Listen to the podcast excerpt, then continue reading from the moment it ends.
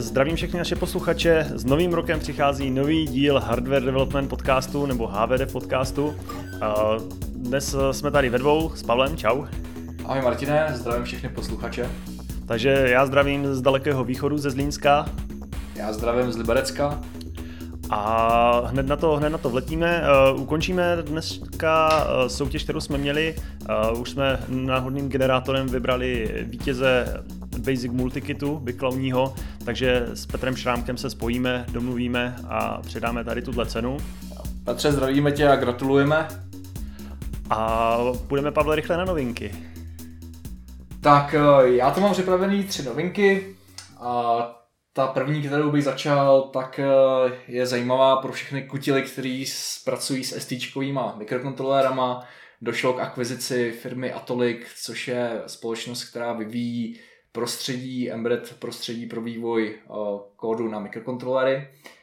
A ST tuhle firmu koupilo a samozřejmě pro jejich rodinu bude zvýhodnění, takže očekáváme, že je možný používat Atolik zdarma pro ST mikrokontrolery. Netuším, nesledoval jsem zatím jakoby ty, tu licenční politiku, jestli to je pro komerční projekty, ale minimálně v oblasti toho kutilství máme teďka zdarma krásný nástroj. Jo, jo, já se na to taky těším, přišlo to před Vánoci, takže pěkný dárek. Uh, já teďka z novinek, samozřejmě největší novinka, nej, nejlepší, největší hardware, co letos bude, tak bude Falcon, Falcon Heavy od Elona Muska. Ten do 14 dnů doufám nějak vyletí s tou jeho Teslou. Ale teďka k něčemu, co se nám taky může hodit. V Německu vždycky mezi svátky bývá CCC, Chaos Communication Congress, a vždycky je to záplava strašného množství hardwareových a hackovacích videí, takže určitě doporučím, podívejte, hoďte si do YouTube třeba 34C3, což je označení tohle kongresu a mezi nejlepší tolky, které tam byly, tak eh, bylo vysvětlení, jak fungoval naváděcí eh, počítač Apollo. Eh, je to úplně hodina, hodina našlapaná slajdy, našlapaná grafy, vysvětlení architektury, hardwareu, na kterém bytu najdete kterou trysku, která ovládá který modul. Parádní. A nebo třeba druhý. Ty jsi měl být raketový inženýr. Já, já to takhle sleduju, ale já bych jenom na zemi byl dobrý, jako jo, ve vzduchu by to, to nemuselo povést.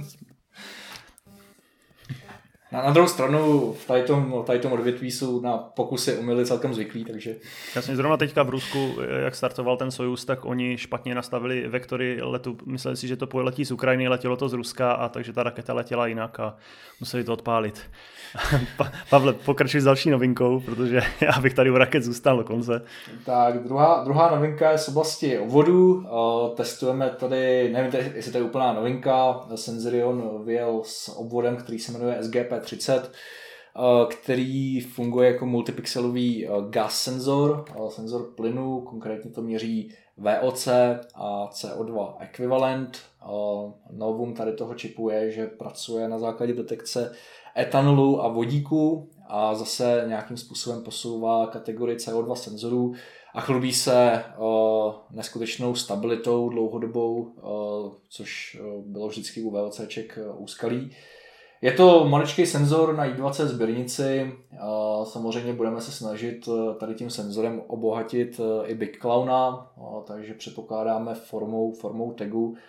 Další environmentální senzor, Pavle, ještě se zeptám, ty říkáš, že to je multipixelový, to znamená, že on má jakoby víc senzorů vedle sebe na různé eh, jakoby směsi?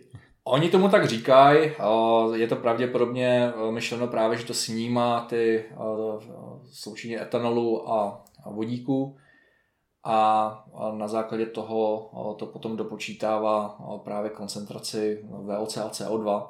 Není to teda náhrada CO2 měření například Ender metodou, to přímo, to přímo říkají v datasheetu. A, a vedle toho i Sensorion připravuje Enderový CO2 snímač. Mm, fajn, takže další přírůstky do, do hardwareových modulků bude. Fajn. Tak, co je na tom zajímavé, že to, že to míří do low costu, protože CO2 snímače jsou obecně velmi, velmi drahý a tohle to zase jakoby nějakým způsobem posune. Byť to není náhrada, tak pokud někdo chce v hrubým měřítku monitorovat kvalitu ovzduší, tak, tak to boří nějaký bariéry. Dobře. Dobře. A já tady mám z hardwareu ještě mikrokontroler od NXP, Jo, doufám, že ho někdo se nekoupil. Teď chtěl jsem říct Philips, protože ono to začíná jako PN. PN 7360, měl by to být NFC procesor s Cortexem M0 a zajímavostí je, že ho lze přímo napájet eh, jakoby vysílaným výkonem z NFC čtečky, takže je to všechno v jednom pouzdře, má 80 kg flešky a Měl jsem nějaký podobný kit ještě bez procesoru, ale je to takové milé, že ten váš telefon vám rozsvítí letku a můžete tam, může to z toho se i napájet. To je velmi zajímavý. A určitě, určitě pro různé eh, security aplikace nebo, nebo nějaký NFC, NFC beacony eh, skvělý řešení. Já tady mám ještě jednu novinku, která se teda týká Biclauna. Eh, tenhle měsíc startujeme na Indiegogo. Takže milí posluchači, pokud uvažujete nákup Biclauna, tak bude velká příležitost to koupit s opravdu výraznými slevami. Ten start té kampaně plánujeme na 23. ledna, budeme o tom informovat v našem newsletteru. Pokud ještě nejste k newsletteru přihlášení, přihlaste se, chodí tam, sem tam zajímavý, zajímavý novinky a teďka to bude právě kolem té Indigo kampaně gradovat. A přihlásit se můžete na stránce www.biclon.com, dole před zápatím je Inputbox. Takže teďka celý dny trávíme přípravou kampaní, článků, written pitche, dalších věcí, video už máme připravený. No a jsme samozřejmě plný očekávání. Je to, je to neskutečný zážitek. Jo, bude to, bude to skvělá, skvělá zkušenost a člověk osloví, osloví velké množství lidí. Tak, klobouk dolů i před, pro všechny firmy, které to na Indiegogo nebo Kickstarter nějakým způsobem dotáhly, protože to je, ty přípravy jsou opravdu náročné, je to, je to velký sousto. Tak jo, z novinek všechno? Z novinek je to asi všechno. Já ještě jsem zapomněl eh, říct, že teda podcast můžete poslouchat na podcast.biclown.cz, tam můžete i komentovat a nebo můžete napsat svoje připomínky i na podcast zavináč takže tolik ke zpětné vazbě. A teďka na hlavní téma. Pavel, a moc děkujeme za všechny připomínky, které jsme od vás do posud dostali, byly velmi konstruktivní, takže moc si to vážíme. Jasně, jasně, díky moc. Uh, máme, máme tady v tomhle čtvrtém díle velkolepé téma, uvidíme, kolik z toho stihneme. Je to low power design. A ne nenasytný design, hladový vývojář. Správně. Dneska Tady... je trend dělat eh, všechno low power, nebo ultra low power, nebo true low power. Dneska se to graduje, že jo, u těch, eh, u těch marketingových pojmů ve všech možných tvarech. Ale co to vlastně, Martine, znamená, když se řekne low power design? Co si pod tím představíš? Já si pod tím představím eh, velkou, velkou porci práce navíc, kterou vlastně ten vývojář musí, musí udělat nejen v softwaru, nejen v hardwaru, ale i prostě v bateriích a ve všem. Je to, je to veliká oblast a člověk, aby udělal spolehlivé dobré zařízení, musí, musí eh, tady tyhle detaily hodně dobře znát. No.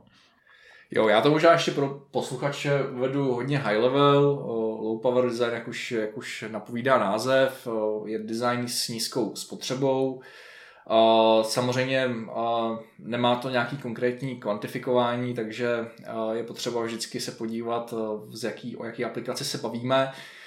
A většinou, co já jsem se setkal, tak, tak ty zařízení, kolem kterých se pohybuju, tak to jsou opravdu low power senzory, takže tam se bavíme o nějakým napájení z baterek, z primárních šlánků a s vlastní klidovou spotřebou v řádu několika mikroampér. A teďka v tomhle, v tomhle podcastu si budeme povídat o tom, jaký jsou triky k dosažení takovéhle spotřeby, jaký jsou softwarové techniky, jaký jsou nástroje k tomu, abychom, abychom mohli vůbec změřit, změřit tu spotřebu, protože to je poměrně velká výzva pro začínaný, začínající low power designéry. No a co k tomu ještě máš, Martine? Že právě ještě záleží na tom, že si, jestli si dáš nějakou hranici, že to zařízení musí běžet třeba týden, Eh, nebo, nebo měsíc, eh, tak eh, to se dá ještě nějak tak ukočírovat, řekneš si, dám tam větší baterii nebo takhle, ale z opačné strany, když se na to jde, máš nějaké zařízení a musíš z toho vymáčknout úplně co nejvíc, musíš prostě najít každou, každou součástku jo, spady a využít, využít veškeré finty k tomu, aby to běželo co nejdíl, tak to je jakoby ještě ten, ten vyšší level. Vymáčknout z toho prostě to maximum. Nejen to, co ti prostě, co máš zadání, ale opravdu zkusit, zkusit co nejvíc. No. Tak, takže když začneme jakoby od nějaký základní myšlenky, můžeme to udělat nějakým konkrétním příkladu. Postavíme si třeba takový jednoduchý bezdrátový teploměr, který běží na baterky. Vydrží mi na baterky třeba dva roky, je takový ten cíl, kam se potřebuju dostat. Chci z toho teploměru po pěti minutách získávat data. Tak kde vlastně začínáš? Co je, co je takový ten vstupní předpoklad? Uh, tak já se rozhodnu, jestli to zařízení vlastně mám jak uspat během těch pěti minut kompletně, že bych tam třeba dal nějaký čip, který automaticky mi dává impuls každých pět vteřin a žere prostě nanoampéry a vlastně pak zapne celé to zařízení, to pošle, pošle naměřenou hodnotu a zase se úplně uspí, jakoby prakticky odstřihne od napájení. A nebo druhý přístup, jestli třeba ten procesor je dostatečně low power, aby, aby běžel pořád a probouzel sám sebe, řekněme nějakým watchdogem nebo nějakým low power timerem. Mm-hmm. Uh, já bych ještě do toho přidal ten bod eh, té vlastní komunikace, která je strašně důležitá, protože eh, dneska se různí výrobci předhánějí, jak moc bude jejich procesor low power.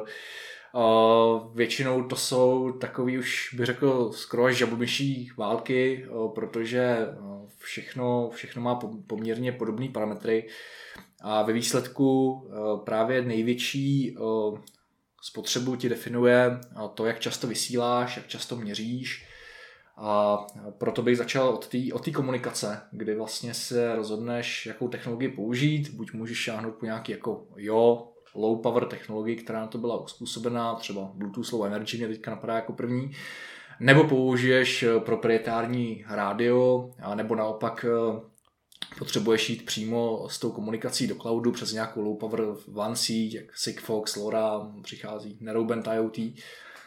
A vlastně taková ta základní rozvaha, jestli, jestli vůbec eh, v takové té pyramidě frekvence posílání, eh, konkrétní rádiová technologie, způsob napájení a ta vlastní senzorika, jestli jsi schopný jakoby ten požadavek splnit. Jo? Takže, takže máš tam jakoby nějaký, eh, nějaký, nějakou představu, jak ten výrobek má vypadat, jak má být napájený, že tam můžeš mít maximálně třeba dvě tuškové baterky, když se třeba podíváme na alkaliky, nominální napětí na článku, když je baterka nová, tak je 1,5 nebo skoro 1,6 V. To Ačko může mít teďka miliampere hodin zhruba 1800, jestli se nepletu. Uh, takže, takže ti z toho znásobením vznikne jakoby nějaký budget, kolik máš vlastně miliwatt hodin na, na koncepci toho zařízení. A když si uvedeš, vezmeš vlastně tu, tu svoji eh, bezdrátovou technologii, tak víš, že komunikuješ třeba nějakou rychlostí, že trvá nějakou dobu odvysílat ten paket nějakým výkonem. A to si zase můžeš eh, pronásobit eh, ten čas, krát ten výkon a dostaneš se vlastně jakoby na kolik potřebuješ těch miliwatt hodin na odvysílání toho jednoho paketu a to, když vlastně to vydělíš tu svoji kapacitu toho, toho zdroje tady tím, tak tím může být jakoby takový jednoduchý ukazatel vlastně, kolik vysílání máš vlastně v rámci, eh, v rámci toho svého napájecího zdroje. Což, což je takový jako první odpichový bod, jako kde, kde víš, aspoň jestli jsi úplně třeba totálně mimo, jako řádově, jo, a pak se s tím dá hejbat, hele, můžu jo, třeba jo. Eh, zvýšit komunikační rychlost, eh, čímž si zkrátím zase komunikační dosah, nebo můžu snížit vysílací výkon. A teďka jako můžeš hledat eh, ty kompromisy, nebo že nebudeš posílat samozřejmě tak často. No, no. Ale pokud, pokud tady všechno selže, tak eh, se budeš prostě muset podívat eh, na ten mod, kdy je ten procesor uspaný a nahnat, nahnat, ty, nahnat ten, tu stacenou energii tam. Tak, anebo můžeš si říct, hele, tady ty baterky vůbec se nehodí na danou aplikaci, musí mít třeba do nějakých litiovek, nebo, nebo úplně, úplně jiný koncepce.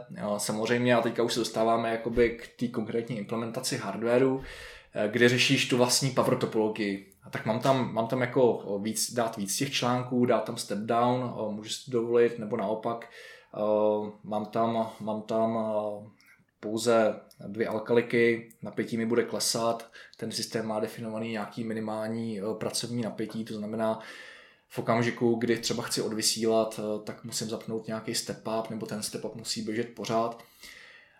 Jako jsou, se, jsou, teď... jsou možnosti, že jo, kdy to může nějakým energy harvesting čipem nabírat energii z okolí, nejlíp asi světlo, možná vítr a dobí, dobí tu baterii, nebo případně ta baterie tam ani nemusí být, stačí tam nějaký kondenzátor nebo supercup a v okamžiku, kdy se dostatečně nabije na to, aby během těch pár milisekund něco naměřil a odeslal, tak eh, se to, se to může zapnout, spustit a pak zase se ten supercup vybije a zase se sbírá energie dál a dál. No.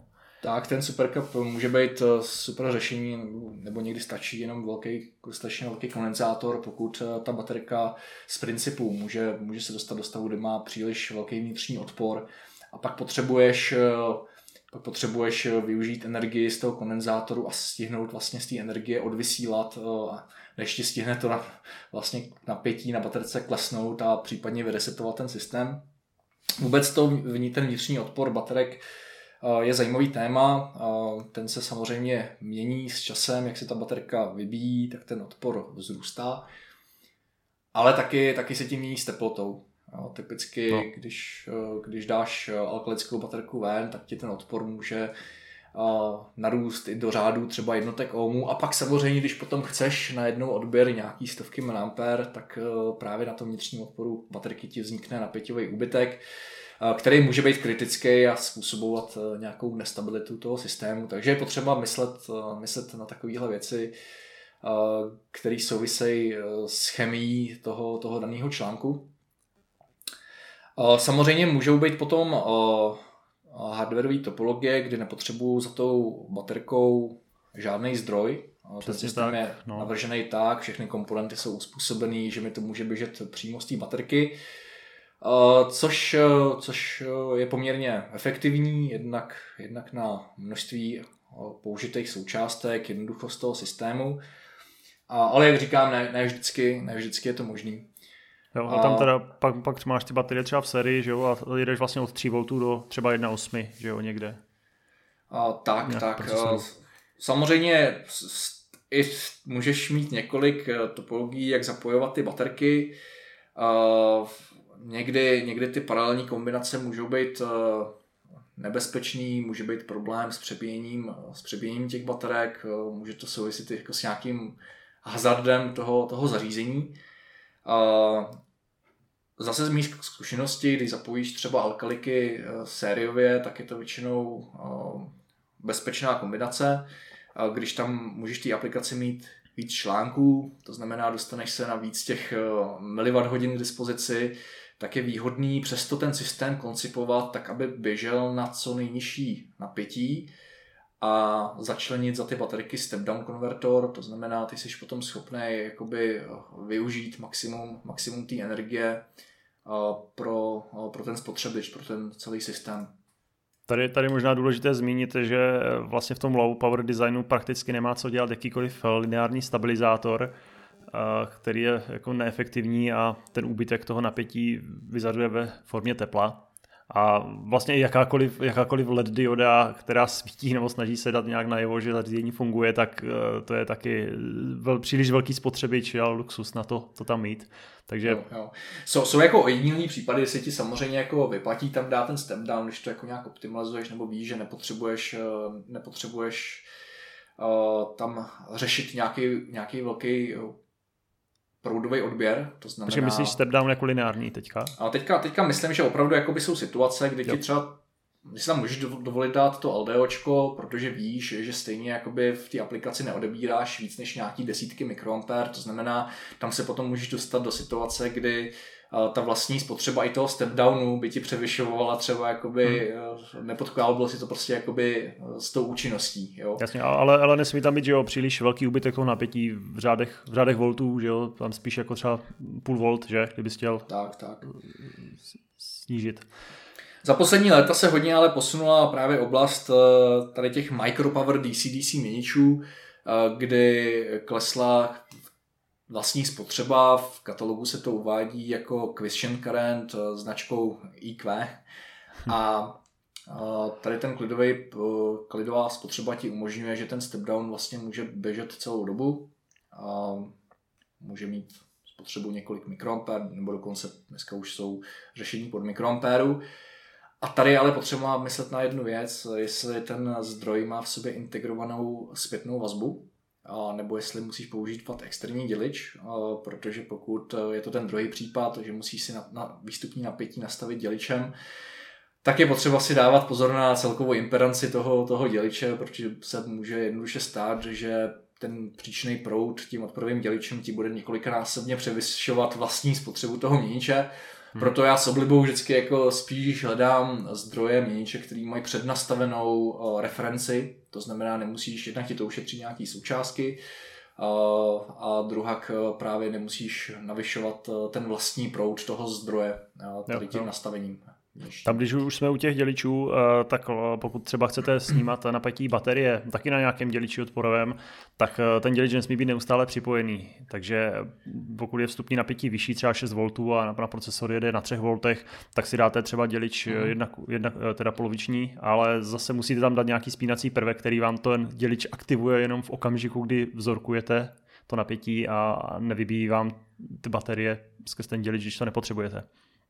Tak, tak. Ono obecně všechno, všechno, co jakoby mělo mít charakter, že potřebuješ někde měřit a připínat, tak, tak je potřeba eh, to mít právě eh, ošetřené, že eh, budeš mít tady ty prvky seplí co nejkratší čas tam ještě, ještě se vrátím k tomu energy harvestingu. Eh, co jsem viděl třeba zajímavé, tak jsou bezdrátové vypínače, které přímo berou energii z toho tvého stisku, toho tlačítka. Je tam nějaký piezo prvek, eh, je tam nějaká pružina a vlastně jak mm, tlačíte, tak vytvoříte tu energii a ona se potom uvolní v tom piezo prvku, vrátí se ve formě elektřiny a vyšle ten příkaz třeba pro tu žárovku, že se má rozsvítit. Tak, zejména v této oblasti se proslavila jedna firma, která se jmenuje Enotion, která vlastně vymyslela i bezdrátový protokol, který je eh, velice optimalizovaný na to, aby právě ta vysílací doba byla eh, co, co nejkratší. A právě byli schopní, mají, mají celý portfolio vlastně aplikací, které jsou schopné fungovat právě z podobných příkladů, jako je, jako je kinetická energie toho, toho vypínače při, při tom cvaknutí a tak dále. Celkem zajímavý. A zase tady ta oblast se hodně posunula, protože eh, ty energy harvesting chipy, eh, které se na to používají, eh, tak mohly klesnout s, se stupním napětím na úplný minimum, takže zase jakoby z toho zdroje, ať je to nějaký třeba malý fotovoltaický článek, tak, nebo nějaký termočlánek, ze kterého se dá taky nějak získávat energie, tak, tak se zase jako zlepšila ta, ta efektivita. Když teda mluvíme o tom low power, mohli bychom si projít způsoby, jakým se ten proud dá měřit, protože jsou to opravdu eh, velmi nízké hodnoty. Tak eh, v zásadě proud se vždycky měří eh, na nějakým bočníku, neboli odporu, na kterém vzniká úbytek napěťový a ty potřebuješ většinou v tady těch low power designech směřit i nějaký průběh. To znamená, setkáváš se tam i s poměrně velkým dynamickým rozsahem. Jo? Zmínili jsme tady, že stavíme ten, ten bezdrátový teploměr, který jednou za čas potřebuje odvysílat. A to vysílání je většinou v řádu třeba desítek nebo až stovek miliampere. No, ale v okamžiku, kdy odvysíláš, tak to zařízení ti usne na spotřebu 10 mikroampere třeba. A najednou si vědomíš, že ten rozdíl je krát tisíc obrovská dynamika. To znamená, když tam dáš příliš velký bočník, tak při tom vysílání ti vznikne příliš velký úbytek a zařízení se ti vyresetuje, klesne napětí, pracovní napětí procesoru, dojde k brownout resetu. No a když tam zase dáš jako příliš nízký odpor, tak nic nezměříš právě na těch nízkých proudech. To znamená, Nejjednodušší způsob, jak se tady to řeší, jak vlastně charakterizovat eh, tu low power spotřebu, je opravdu eh, v tom klidovém stavu, kde by to mělo žrát ty mikroampéry, tak použiješ bočník řádu desítek, stovek eh, kiloohmů a v okamžiku, kdy ta aplikace startuje, a tak si ten bočník, ten odpor přemostíš jumprem nebo něčím. Mm-hmm. Jo, takže ve svém softwaru si musíš udělat jakoby uh, nějak, nějaký, nějakou, nějakou logiku, která ti to podrží. Jo, jo, jo. v zásadě jde o to, že když vlastně zapínáš, zapínáš to zařízení, tak samozřejmě tam je nějaká proudová špička, jak se ti startují zdroje, nabíjejí se ti kondenzátory, ten procesor není uspaný. Takže tam jsi vždycky jako v řádu někde těch, těch miliampér, takže potřebuješ překlenout nějakou dobu, pak to zařízení třeba je odvysílá a v okamžiku, kdy usne, tak ty si právě odstraníš tady ten bypass na tom očníku a změř, změříš na něm úbytek. Mm-hmm. A většinou si to chceš nastavit i tak, e, že jsi schopný vidět alespoň ten profil na osciloskopu, kdy to zařízení ti spí, pak se procesor v nějakým pravidelným rastru probouzí, třeba skenuje nějaký vstupy, tlačítka, nebo právě měří ten teploměr. Takže, takže potom vidíš, jak dlouho ti vlastně i trvá jakoby ten, ten náběh toho no, procesoru, oscilátoru, vykonání toho, uh, toho programu uh, v tom aktivním módu a pak zase jakoby to usnutí. A uh, ty vlastně potřebuješ změřit střední hodnotu tady toho proudu, aby si řekl, tak tady to je můj, moje střední spotřeba toho zařízení k tomu si přepočítáš střední spotřebu toho, toho vysílání a vyjde nějaká celková střední spotřeba, na základě který ty jsi schopný si potom predikovat právě životnost toho, toho výrobku z, z baterií.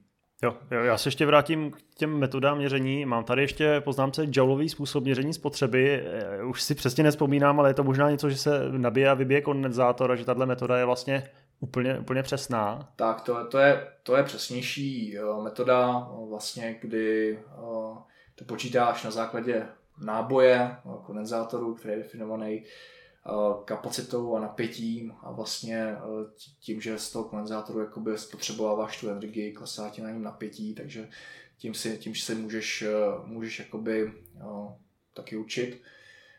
Dokonce někteří lidé jakoby to, celou tu charakterizaci toho zařízení provádí právě tady těma joulovými přepočtama. Je to, je to další metoda, jak se potom dostat k, k celkový. K celkovému klidovému nebo k celkové spotřebě toho deviceu. Dobře, tak prošli jsme teda uh, baterie, spínaný zdroj, lineární, lineární stabilizátor a teďka se dostáváme asi k těm procesorům. Tak uh, u těch procesorů tam to začíná uh, od samozřejmě výběru nějakého mikrokontroléru, který podporuje low power mod. Dneska každý výrobce má co nabídnout. A jak už jsem řekl, to nedá se říct, jestli lepší ST, Sylaps, Microchip, v podstatě ten závod o ty mikroampéry je dneska velmi, velmi vyrovnaný. Hra vstupuje ti kromě jakoby toho vlastního deep sleep módu, kdy máš ten procesor uspaný, běží ti třeba jenom nějaký nějaký RTC krystal, kdy vlastně ten spotřeb procesor se dostává opravdu jakoby do, těch, do toho řádu jednotek mikroampér. Tak ti ještě vstupuje charakterizace aktivního módu, to znamená, kolik mikroampér ten procesor ti žere na megahertz. Jo, no, jo. Takže to je, to je důležité právě, jako aby si potom se dostal a je důležité jakoby posuzovat oba dva ty parametry. Dneska, ty, dneska ta spotřeba v aktivním módu se pohybuje kolem 40 až 150 mikroampér na megahertz, takže jsou tam jakoby nějaký, nějaký rozdíly, ale uh, jak říkám, není to to, to hlavní, uh, většinou, většinou jakoby z pohledu té low power aplikace uh, je důležitější ten proud právě, který máš při té komunikaci, při tom vysílání, kolik tam ti to vlastně sežere energie, protože v výsledku ti může dělat několika násobek toho, co ti dělají eh, ty samotné obvody, ten procesor, senzory a tak dále. Já bych možná zmínil, že oproti třeba Atmelům, Arduinům je u těch low power procesorů jako vyžadované vypínání hodin do různých periferií, kdy vlastně ta hodinová frekvence není po startu, po restartu zaplá do všech, třeba i do GPI, periferií, do timerů, aby zbytečně ty změny Eh, nespotřebovali další energii, když se to periferie nepoužívá. Takže vy vlastně, když tu periferii používáte, tak je nejdříve musíte zapnout eh, přísun hodin a teprve potom s tím můžete komunikovat. Takže eh, tam je tady, je tady tohle potřeba. Ono je to takový, takový docela velký krok z Atmelu na army vždycky, když jsem začínal, že eh, jsem se půl hodiny s něčím snažil domluvit, pak jsem zjistil, že jsem zapomněl ty hodiny zapnout. Mm-hmm. Jo. A stejně, stejně taky je potřeba pamatovat na to, že musíš ve správný okamžik vypnout, tak abys eh, právě vytěžil z toho co nejdřív, eh, nejvíc z toho, z toho procesoru. Mm-hmm. A dokonce některé uh, procesory od ST L0 umožňují vypnout i hodiny uh, flashce v okamžiku, kdy jdeš spát, takže opravdu tam už potom můžeš jako ladit ty, ty stovky nanoampér a, a všechno to pomáhá. Stejně tak uh, je vhodný, když, když usneš, tak třeba pokud ten procesor umí snížit uh, napětí stabilizátoru jádra nebo něco, nebo pokud nepoužíváš maximální uh, frekvenci, k tomu se ještě vrátíme, tak eh, jít s tím napětím jádra co nejníž to jde.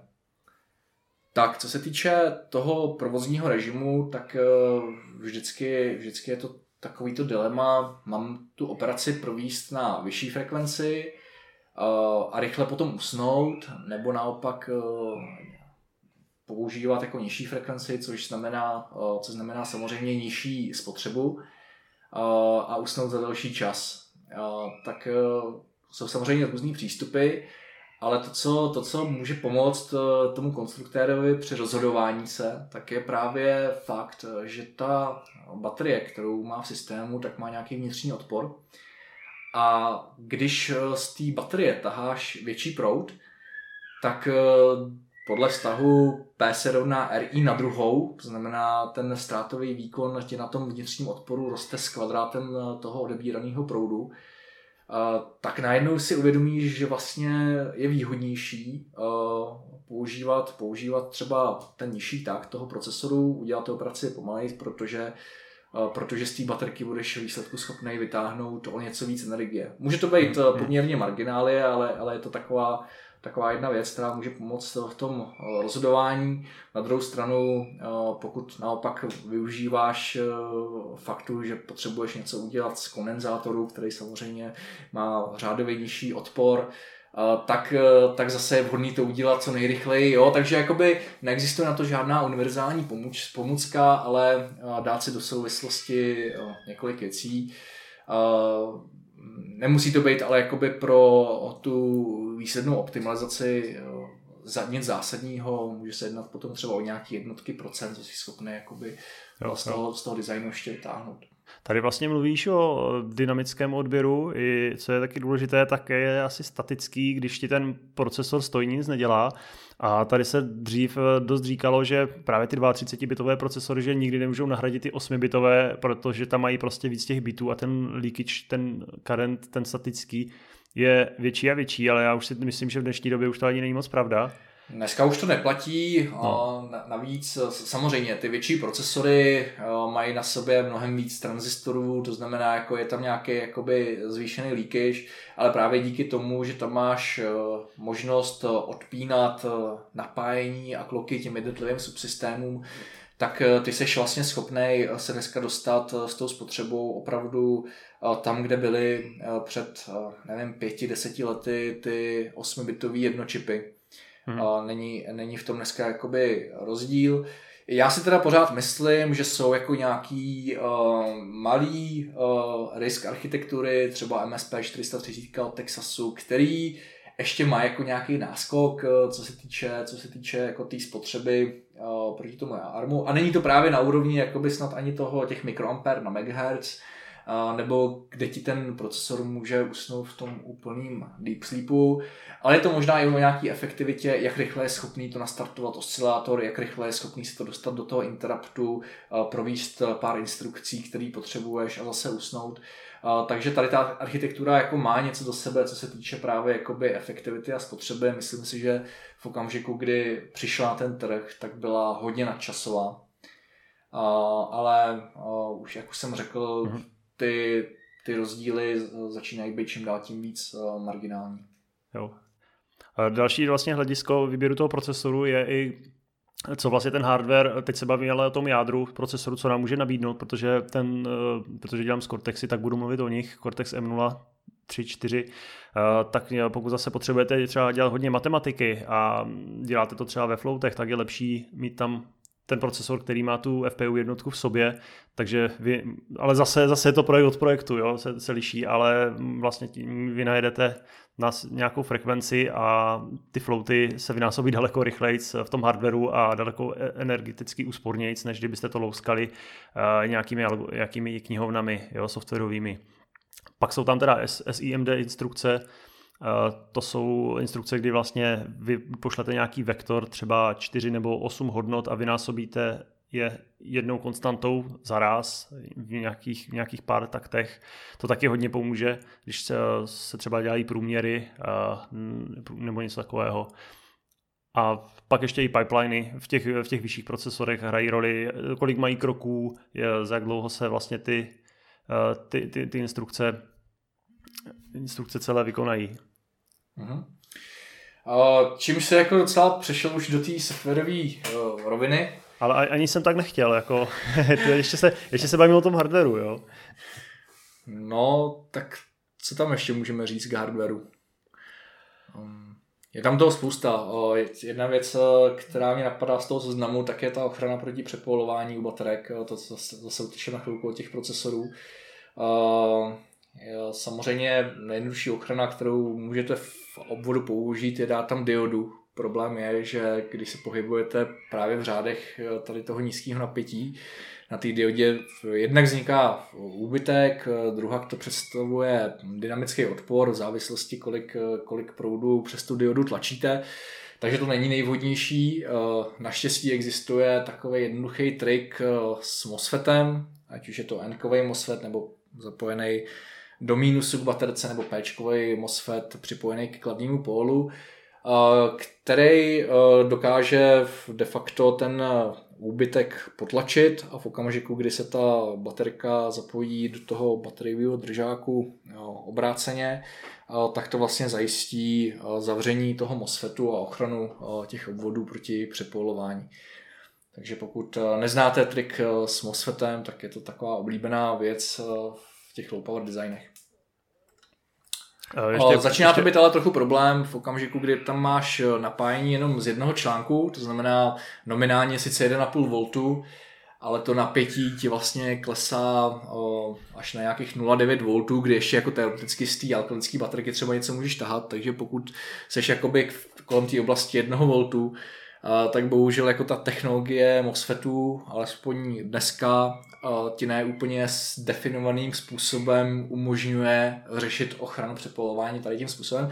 Takže je to vhodný právě pro aplikace, kde máš třeba aspoň dvě al- alkaliky nebo kde se pohybuješ s tím nominálním napětí na startu kolem těch 3 V. No, pak už se můžeš dostat do situace, kdy ten vnitřní odpor MOSFETu nebude jasně definovaný třeba v celým teplotním rozsahu, kde potřebuješ, eh, aby ti to zařízení pracovalo. Ještě, ještě odbočím sem CUček eh, z procesoru eh, k hradlovým polím. I když se to úplně nezdá, tak už i hradlové pole mají, mají svoje sekce low power.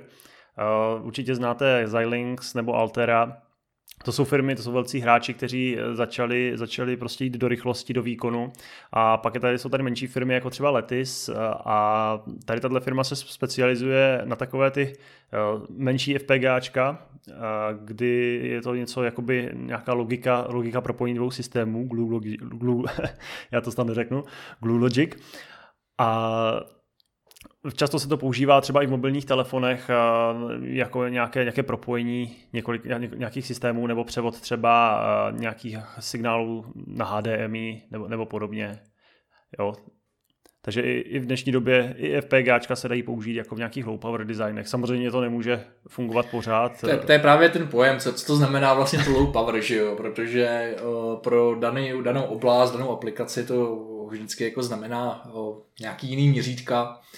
A, takže jako nemůžeš, nemůžeš jako čekat eh, nějakou soupeř s, s MCUčkama. Ještě mi, ještě jsem připomněl s těma Lupover FPGAčkama, uh, existuje tady firma Microsemi, která má řadu FPGAček, které se jmenují Iglu. A vím, že svýho času právě se mohli pišnit nejnižší statickou spotřebou ve třídě FPGAček. Nevím, jestli to ještě dneska je pravda, ale když jsme se tady zmínili Letis a Xilinx, tak je férový tady z hlediska low power mluvit i o Microsemi. Proč ne? Ještě, ještě jsou pak nějaké vlastně takové Glue Logic čipy od firmy Greenpack, ale to jsou opravdu, opravdu strašně jednoduché kontroléry a tam, tam bych věřil, že teda low power budou. Mm-hmm.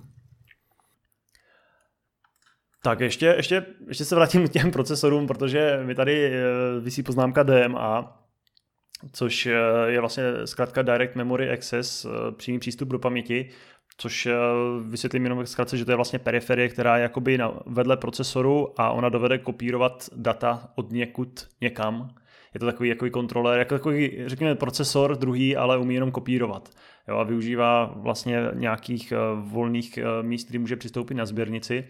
A nebo u mnoho procesorů se to dá provést i tak, že uh, jádro procesoru uspět, uspíte No a DMAčko vlastně začne kopírovat data od někud někam. Eh, hodně často se to používá při spojení eh, s ADC převodníky a vy vlastně si nastavíte časovač, který vám bude dělat nějaký stimul, nějaký impuls a vlastně s každým pulzem se provede jeden DMA přenos v periodě, jaký chcete a nemusíte vůbec vlastně procesor provouzet. Mm-hmm. Tady k tomu jenom DMAčku doplním, že existuje několik provozních režimů, buď to může být memory to memory, to znamená z, z jedné oblasti paměti v rámce kopírujete do jiný. A nebo, a proto vždycky jakoby ten, ten, ta DMA periferie musí mít podporu, může to být peripheral to memory, to znamená třeba s AD převodníkou automaticky uh, ukládat data někam v, zase v rámci do bufferu, uh, nebo to může být přenos uh, typu memory tu perifery, to znamená zase třeba z paměti do DA převodníku, anebo jsou to přenosy perifery, tu perifery třeba z UARTu na UART, nebo z AD převodníku na UART, což vlastně jsou potom už e, přenosy, které vůbec e, nezatěžují ten samotný procesor a může to, může to hodně pomoct nejenom, nejenom v tom low power designu, ale i Eh, v celkovým eh, výkonu té aplikace, pokud, pokud mám nějakou eh, performance intensive aplikaci, kde prostě potřebuji rychle provádět nějaký výpočty, několik souběhů a zároveň potřebuji, aby ty periferie naplno, tak je výhodný uvažovat právě v zapojení DMAček.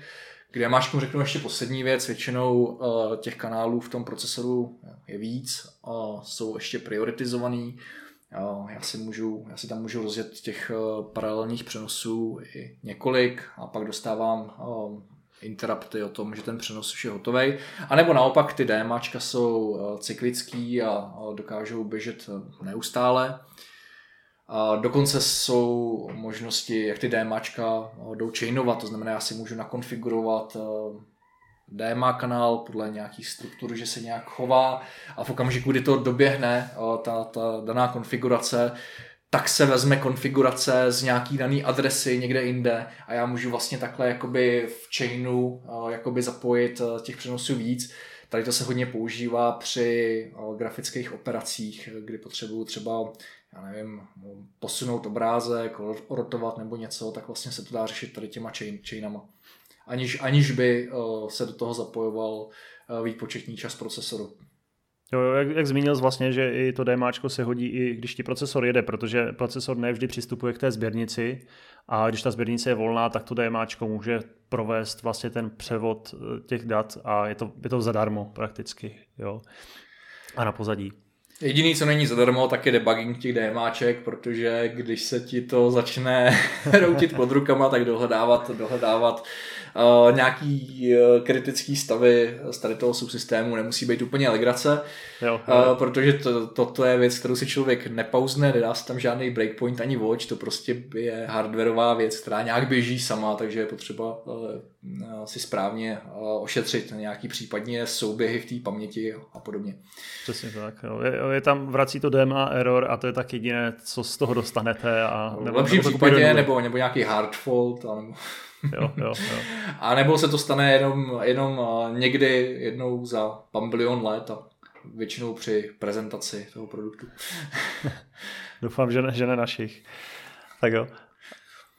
Ještě, ještě jsme se lehce dotkli těch frekvencí toho procesoru a, a tam je vlastně možnost využití PLL, to znamená smyčky jako násobičky, které nám zvýší frekvenci krystalu na několika násobek. Pavle, Pavle chceš teď začít ty v tomhle tématu? Máš, máš tam co říct? No, jako PL je velký téma, o, kolem kterého se váže i spousta teorie, nejsem vůbec odborník tady té oblasti. Ale a... taky praktické zkušenosti máme, že jo? No, v zásadě, v zásadě můžeš eh, si vynásobit základní frekvenci krystalů, Většinou se třeba z těch 12 MHz můžeš dostat třeba i na nějaký stovky, klidně jako 400-500 MHz. A to se zase naopak zpátky dělí, jo, protože MCUčka neumějí zatím běžet na takové frekvenci. Takže když potřebuješ, když potřebuješ MCUčko rozběhnout s taktem 96 MHz, tak si to jako zapneš na to PL, protože krystaly s takovou základní frekvenci se, frekvencí se nevyrábějí, většinou to končí tak někde jako běžně 50 MHz. Takže si vynásobíš frekvenci, vydělíš, dostaneš eh, tu maximální, kterou potřebuješ eh, pro, pro svůj procesor. Uh, jenomže tady ty uh, fázové závisy uh, PLL vlastně sebou nesou i své stinné stránky. Uh, většinou ti to právě na těch harmonických frekvencích potom může zarušovat třeba nějaké okolní obvody, pokud tam máš třeba nějaký citlivý rádio, nějaký přijímač, tak právě často se stává, že aktivace PLL tím může vlastně snižovat citlivost nebo způsobovat výrazný zarušení toho tvýho přijímače. Takže potom je výhodný, když se tady to stane, když se to zjistí, tak někdy stačí jenom posunout ten násobič toho PLK, tak aby člověk věl třeba jakoby z těch harmonických trefil se někde doprostřed. A nebo nejlépe, pokud běží to rádio, tak třeba ten PLL obvod vypnout. Bezva. Takže za toho hardwareu jsme asi probrali všechno. Já bych si přesunul to k softwarovým to jsme, ještě, to jsme ještě neprobrali všechno. Tam se toho fakt dá probírat strašně moc a dlouho. Uh, tenhle ten podcast je tak jako sice máme tady před sebou přípravu, jakože rádoby strukturovaný, ale to téma je opravdu široký, uh, proto jsme to tak jako na přeskáčku rozstříleli. Uh, nedá se to v rámci podcastu, ale probrat úplně do detailu, ale letem světem jsme probrali některé oblasti. Ještě tam oblast úplně čistě toho softwaru, na kterou bychom se teďka asi mohli zaměřit. Přesně tak. Tam se vrátím jenom k tomu, že ten procesor tím, že má několik provozních módů, ať, ať od toho úplně aktivního, kdy se nespí, mám k dispozici plný početní výkon, a většinou v rámci tady toho módu si samozřejmě můžu regulovat tu frekvenci, ať už teďka tím zmíněným PLL blokem, nebo můžu jenom zasapnout jednoduchou děličku na hodinový signál, tak můžu ovlivňovat tu samotnou spotřebu a výkon. O, nicméně existuje tam většinou celá řada dalších módů.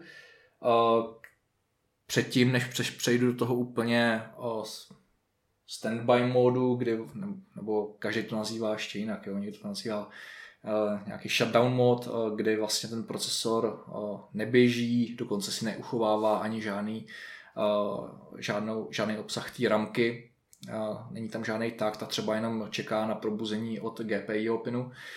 Tak tam ale jsou mezi tím módy, který to jakoby vrstvějí, ten většinou, který je pod tím aktivním módem, je mod, kdy vlastně vypnu, vypnu jádro, ale hodiny mi běžejí, to znamená, můžu normálně mít funkční periferie, jako je UART, můžu být schopný přijímat data, nebo mi běží AD převod, ale šetřím už nějakým způsobem spotřebu tím, že jsem vypnul jakoby vykonávání instrukcí a dostanu ten procesor do módu, kdy to právě čeká na nějakou událost, na nějaký event nebo interrupt.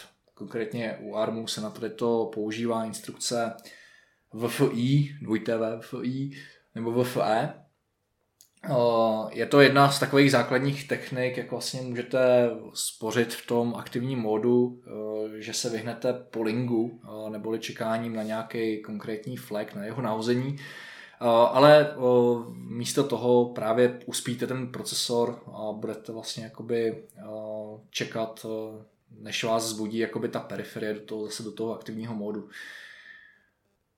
Tam těch periferií je vlastně několik druhů. Vlastně, když čekáme třeba nějaké přerušení od časovače, tak eh, některé ty procesory mají timery, které běží v tom sleepu a některé mají low power, které běží vlastně ještě v tom deep sleepu, podle toho, jak, jak, jaký procesor, jaký výrobce to rovno označuje ty, ty spací módy. No a to se dostáváme, ano, k další oblasti, kterou jsme nenaťukli ještě a to jsou, to jsou zdroje hodin vůbec toho procesoru. A většinou, většinou ten procesor má poměrně flexibilní clock systém, že jednak ty můžeš mít třeba ten svůj krystal, který převedeš na PLL, dostaneš, dostaneš frekvenci, kterou potřebuješ, nebo tam máš interní oscilátor, většinou těch interních oscilátorů tam je několik, od těch high speedových, který jsou schopný tě dostat na, na tu maximální frekvenci toho procesoru, a jsou určený pro ten aktivní mod a pro klokování těch periferií. A až potom jdeš níž k oscilátorům třeba, který nemají takovou přesnost, ale jsou v nějakém midrange rozsahu, třeba jednotek MHz, ale zase mají tu vlastnost, že dokážou o to rychleji naběhnout, to znamená, když se procesor jenom má probudit, províst kontrolu nějakých vstupů, tak je často výhodný uh, přecházet do tady toho módu. A nebo to, co si už nakousnul, že vlastně tam můžeš mít nějaký low frequency krystal, anebo interní oscilátor, většinou se to pohybuje kolem nějakých třeba 32 kHz, tak jsi schopný uh, vlastně nechat nějakou periferii běžet, typicky uh, obvod reálného času, RTC, který má dneska de facto každý procesor a není to jenom k tomu, aby ti to počítalo ten čas, ale je to opravdu ten low power timer, který ti ten procesor dokáže v pravidelném taktu probouzet, tak se dokážeš dostat eh, na spotřebu hm, kolem třeba 3-5 mikroampér, kdy vlastně eh, ti tady, ten, tady ta periferie běží a tady ten oscilátor neustále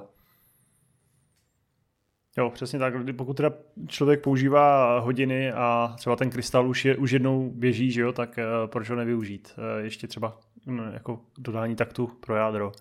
Tam ty novější procesory, myslím, že u testíčka, tak mají i tu výhodu, že to hodi, ty hodiny toho jádra se nedělí do těch periferií, ale že ty periferie můžou mít svoje vlastní hodiny, klidně i s vyšším taktem, takže tady je to možná uspůsobené k tomu, že třeba ADC můžeš taktovat a timery na vyšší frekvenci, než ti běží třeba jádro, tak, tak nějak to chápu asi.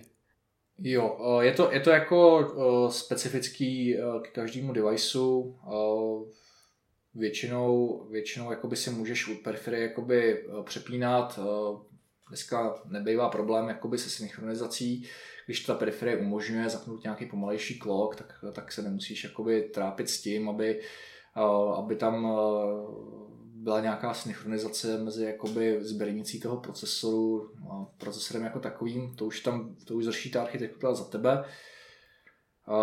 Je potřeba ale si dát pozor na to, abych tu periferii udržoval v taktu, který, který je specifikovaný. To znamená typicky AD převodník, většinou potřebuje k tomu, aby fungoval během převodu několik MHz, má specifikovanou minimální, maximální frekvenci a tvým úkolem, byť jakoby tam máš poměrně velkou flexibilitu v tom klokovacím subsystému, tak je zaručit, že se ti do té periferie dostane správný takt.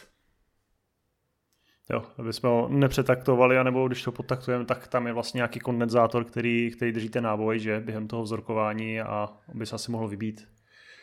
Tam se může přesné. dít asi celá řada věcí, ale když se to hodně zruší, tak ti to nejspíš nebude měřit správně. Jo, jo, tak na to přijdeš. No a uh, teď teda zase zpátky z toho hardwareu do toho softwaru, tak pěkně skáčem, je to tak propletené. Uh, samozřejmě na nás potřebu má velký vliv uh, taky, taky ten kód, anebo knihovny, které, které používáte.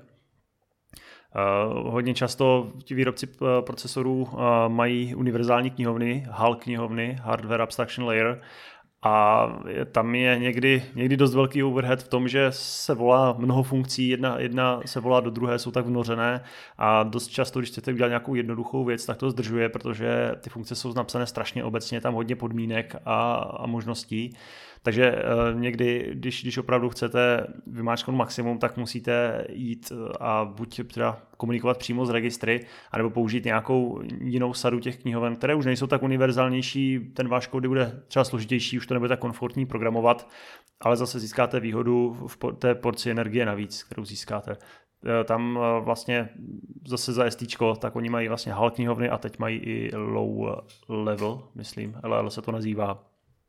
Ano, protože schopni... oni zjistili, že vlastně právě pro ty menší řady, které jsou, které míří do těch baterkových aplikací, tak právě ten plnohodnotný HAL, jak si správně řekl, ono to je vlastně velmi, o, velmi obecná implementace, tak se nehodí. Jo? U toho low power opravdu jakoby musíš jakoby slavit z toho, z té krásné jako softwarové architektury a někde jakoby jít, hodně optimalizovat, až třeba někdy i na tu úroveň toho assembleru, tak aby si dosáhnul toho, co potřebuješ. To znamená, jako, že ta, že ta jenom, jenom samozřejmě částečně, že jo, assembleru, ne, nebudeš to psat celé, ale jenom... To, to ne, ale, ale, ale, jsou, jsou jakoby případy, kdy se, kdy se jakoby hodí udělat eh, pár instrukcí v assembleru, typicky, když používáš třeba RTOS, tak tam, eh, tam se to většinou i nabízí, že se tam dělá nějaký kontext switching, tak aby bylo efektivní, tak se prostě uh, ta výměna těch zásobníků uh, napíše, napíše přímo v assembleru.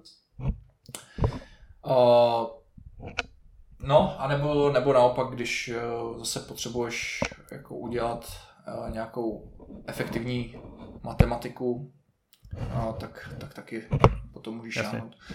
Ta právě použiješ ty SIMT instrukce, to jsou potom takové převlečené C funkce, které v sobě mají vždycky jenom volání assemblerovské funkce, takže Kompilátor nevždy, nevždy pochopí přesně to, to, co chcete udělat. Když chcete vynásobit třeba několik čísel nějakým tím, nějakou tou konstantou, tak on uh, optimalizací vám neudělá to, že by zavolal přesně tu instrukci, kterou ten procesor má. Jo, v mnoha případech právě musíte mít povědomí, že tam ty instrukce máte a že ten váš vzorec, ten váš výpočet jdete, jdete rozdělit na nějaké části, kdy ty instrukce využijete a pošlete je do té funkce jako parametr a pak vám to třeba za, jenom za pár taktů vynásobí hodně čísel a hodně to trychlí. Uh-huh. Potom ještě, eh, jak se zbavil o tom Artosu, tak eh, ten, ten asi používá se v low power modech určitě, nebo v low power jako zařízeních určitě, ale co by tam eh, nemělo, nemělo co dělat, tak eh, jsou všelijaké eh, interpretery Elua nebo MicroPython, který který asi ne, nebudou ještě dost low power. Tak oni takže... se o to snaží, jo, ale je to vždycky o tom, že tam máš nějakou, nějakou mezvrstvu, která ti tam přidává overhead a jde to samozřejmě proti tomu, že ty, ty potřebuješ z té platformy, z té aplikace vy, vy, vytěžit co nejvíc.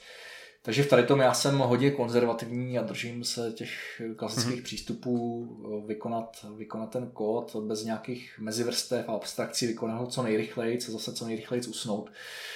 Když, když děláš ten klasický cyklus eh, sleep, eh, awake eh, process a zase go to sleep, jo, tak, eh, tak prostě se snažíš jakoby tady ten, tady ten cyklus optimalizovat.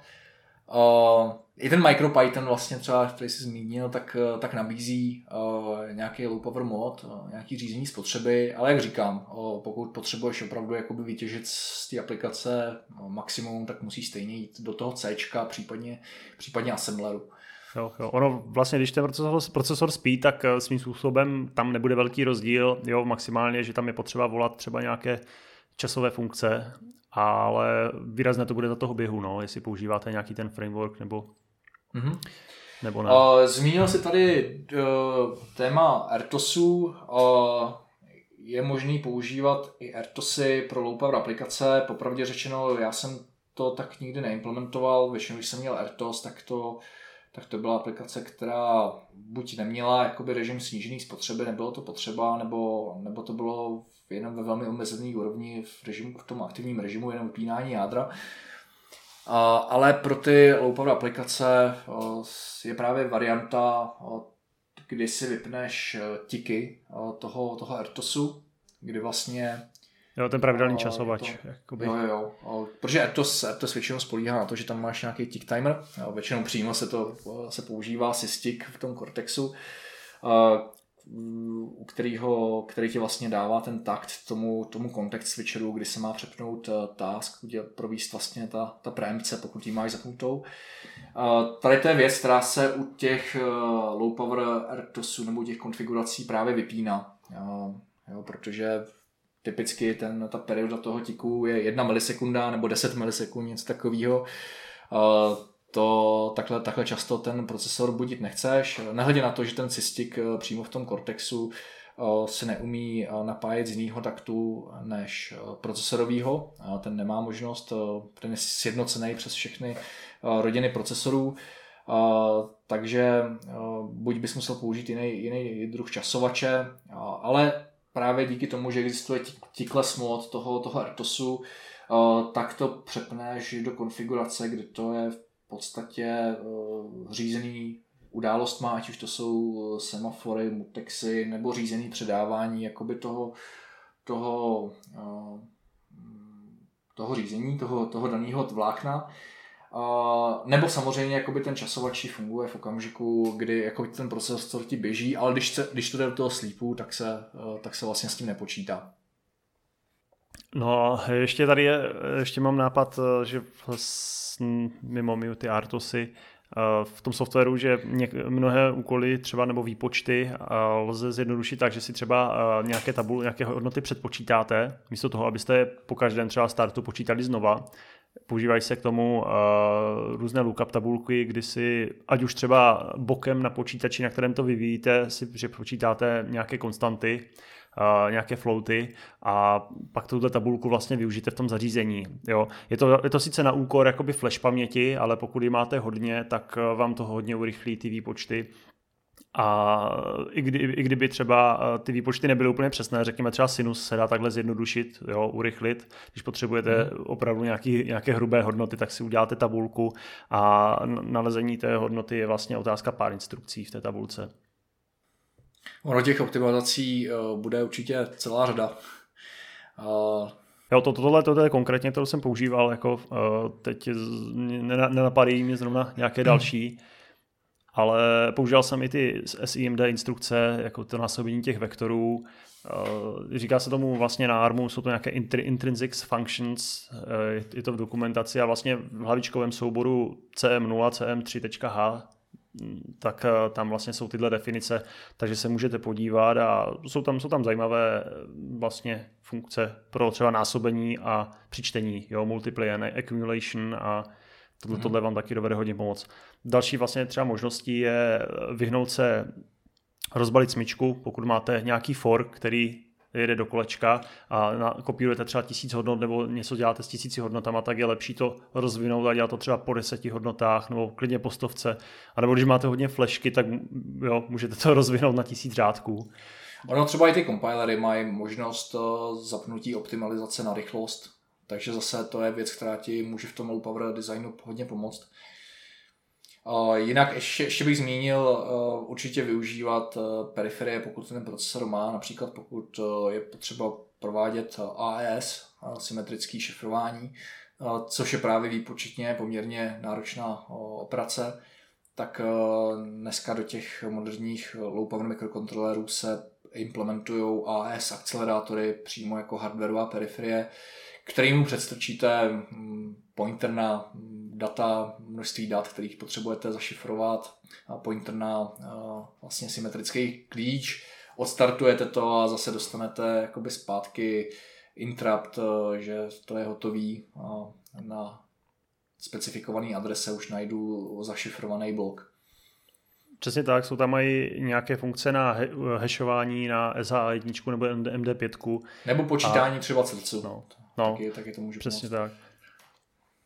A tam vlastně zase hraje součinnost toho DMAčko, že dovedete prostě ty hodnoty tam naprat přes to DMAčko a nemusíte to dělat jako v kontextu toho procesoru. No a takže teď už vlastně jsme vyčerpali a teda aspoň čas, ne, ne všechny možnosti, jak to v softwarově v procesoru vylepšit. A ještě tady, ještě bychom se mohli podívat na senzory, protože to je, to je to, co taky eh, musíme hlídat eh, ty externí periferie, eh, musí se ty vlastně senzory uspávat, probouzet včas a taky nějak rozumně konfigurovat, protože každý, každý senzor má v sobě taky nějaký zdroj hodin nebo oscilátor, aby fungoval, když se nejedná úplně hloupý, hloupý senzor. Takže i tohle se musí, mohli vzít, musí vzít potaz. Pozor na výchozí chování senzoru po zapnutí. Ne všechny senzory jsou implicitně připravený ve standby módu, kdy mají nejnižší spotřebu. Uh, některý jsou nakonfigurovaný v režimu, že provádějí cyklické měření, takže pokud budete optimalizovat svoji aplikaci a rovnou jakoby testovat, testovat klidovou spotřebu celé elektroniky, tak nezapomeňte uspat opravdu všechny, všechny periferie, které máte na desce do toho Deep Sleepu, uh, tak aby to měření bylo smysluplné. Uh, Tady možná do, do, doporučit, nebo promiň, chtěl jsi něco doříct? No, já se tomu ještě vrátím klidně, klidně do jo, tady, tady je důležité v prvních nějakých návrzích hardwareu nechat si všude 0 ohmové propojky na, na pěťových těch sběrnicích, ať můžete odpojovat postupně zařízení. A, no, a nebo si dostatečně věřit. jo, jo. No, si musí dát pozor, že i vlastně po těch komunikačních vodičích, eh, těch eh, i20 nebo tak, eh, že vám taky může se parazitně, parazitně nějaký proud uh, téct tam nebo zpátky, takže je, je dobré dávat si pozor, kde jsou pulapy, tak zbytečně při spaní vlastně ne, neuzemňovat nebo nemít uzemněné tyhle piny a podobně, jako v, v normálním stavu.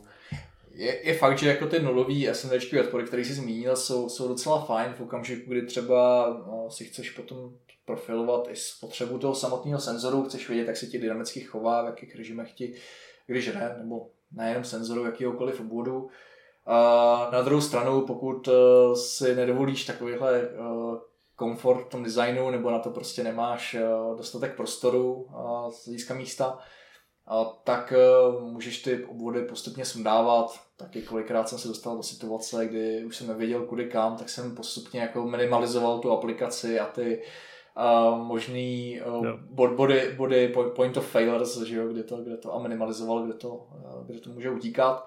Eh, když jsme ještě u těch procesorů a low power, tak tam eh, zmíním, že je potřeba všechny GPIO porty, pokud mají aktivní napájení, mít v definovaném stavu. Na tady to velký pozor, protože pokud máte GPIO port nakonfigurovaný jako vstup, což je mimochodem implicitní chování snad téměř každého procesoru, eh, tak je nutný, aby ten vstup byl buď ošetřený interním pull-upem, anebo ten, pokud ho nepoužíváte, to je spíš technika, kterou používám já, takže ten pin na tom procesoru nastavíte jako, jako výstup, třeba v logický nule, uh, protože pokud je to jako vstup, uh, má vysokou impedanci a, a nemáte ho přitažený ani k jednice nebo k nule, no, buď uh, v tom hardwareu, nebo, nebo pomocí toho interního pull-upu nebo pull-downu, tak vám ten vstup bude kmitat a bude to samozřejmě uh, znamenat velkou zvýšenou spotřebu a nebojíme se o malých číslech. Stalo se mi, že to, že to představovalo 100, 100 mikroamper. A, Takže to by, to by tam jako oscilovaly nějaké, nějaké šmiťáky vevnitř. Tak, tak, přesně. Ono, ono, on ti vlastně jakoby se překlápí uh, šmiťák uvnitř toho obvodu, a, a což, což ti způsobuje leakage, jo? tam jak se tam přebíjejí ty kapacity, jak se spínají ty MOSFETy, a, tak ti to samozřejmě může udělat uh, opravdu jako poměrně nedefinovaný, nedefinovaný proud. A dokonce jsem eh, viděl, že když si k tomu přibližoval ruku, eh, tak ta spotřeba se měnila, jo, takže to byl vlastně takový proximity detektor. Jo, jo. Ale nedá se, nedá se to tak využít, jo, je, to, je to eh, potom velmi, velmi na vodě. Mm-hmm. Takže, takže ošetřovat všechny nezapojené vstupy. A netýká se to jenom procesoru, pokud je něco jako vysoké impedanci, a v datasheetu vodu doporučuje přitáhnout k jednici nebo k nule, tak určitě jako se toho držet. To, to třeba, když člověk používá uh, nějaké uh, logické prvky z řady 7400, třeba má invertory a nevyužívá je některé, tak uh, mají se prostě ty vstupy uzemnit nebo nějak definovat.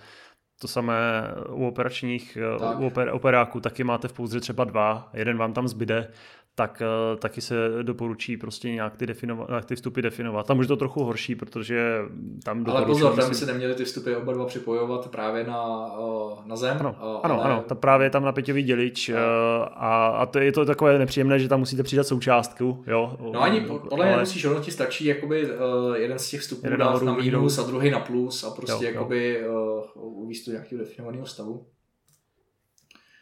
Protože pokud jsou si na blízký napětí, tak, eh, no. tak právě naopak tam se ti to bude, eh, tam ti to bude šimět na výstupu.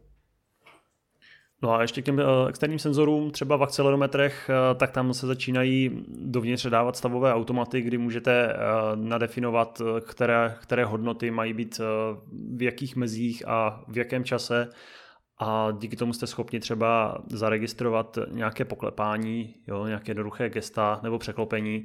Všechno tohle se dá v nich nastavit a nemusíte pak tuhle logiku řešit eh, v nějakém zapnutém procesoru, ale ten samotný senzor dovede nějaké jednoduché stavy eh, jako nadefinovat v sobě a pak vám pošle jenom interrupt. Jo, obecně pokud eh, je nějaká možnost offloadovat, offloadovat některé operace na periferie, která to umožňuje v nějakém low power režimu, tak to je často zase nějakým způsobem vylepšení toho, toho low power konceptu. No a uh, alfa a omega je hledat si takové součástky, který, který tomu designu uh, low power a k tomu režimu, ve kterém to chci používat, tak nahrává, který jsou k tomu určený. Tak Pavel, máme, máme k tomu ještě něco? My jsme tady nakousli spoustu věcí, dneska jsme šli moc do hloubky, bylo to letem světem, zhruba co vás jakoby v té low power problematice může potkat. Samozřejmě neváhejte nám psát dotazy nebo náměty, určitě jsme na něco zapomněli. Určitě jsme něco řekli špatně. Tak, moc díky za veškerou zpětnou vazbu ještě jednou. A budeme se těšit na další díl. Jo, Díky za poslech a někdy příště. Čau. Ahoj.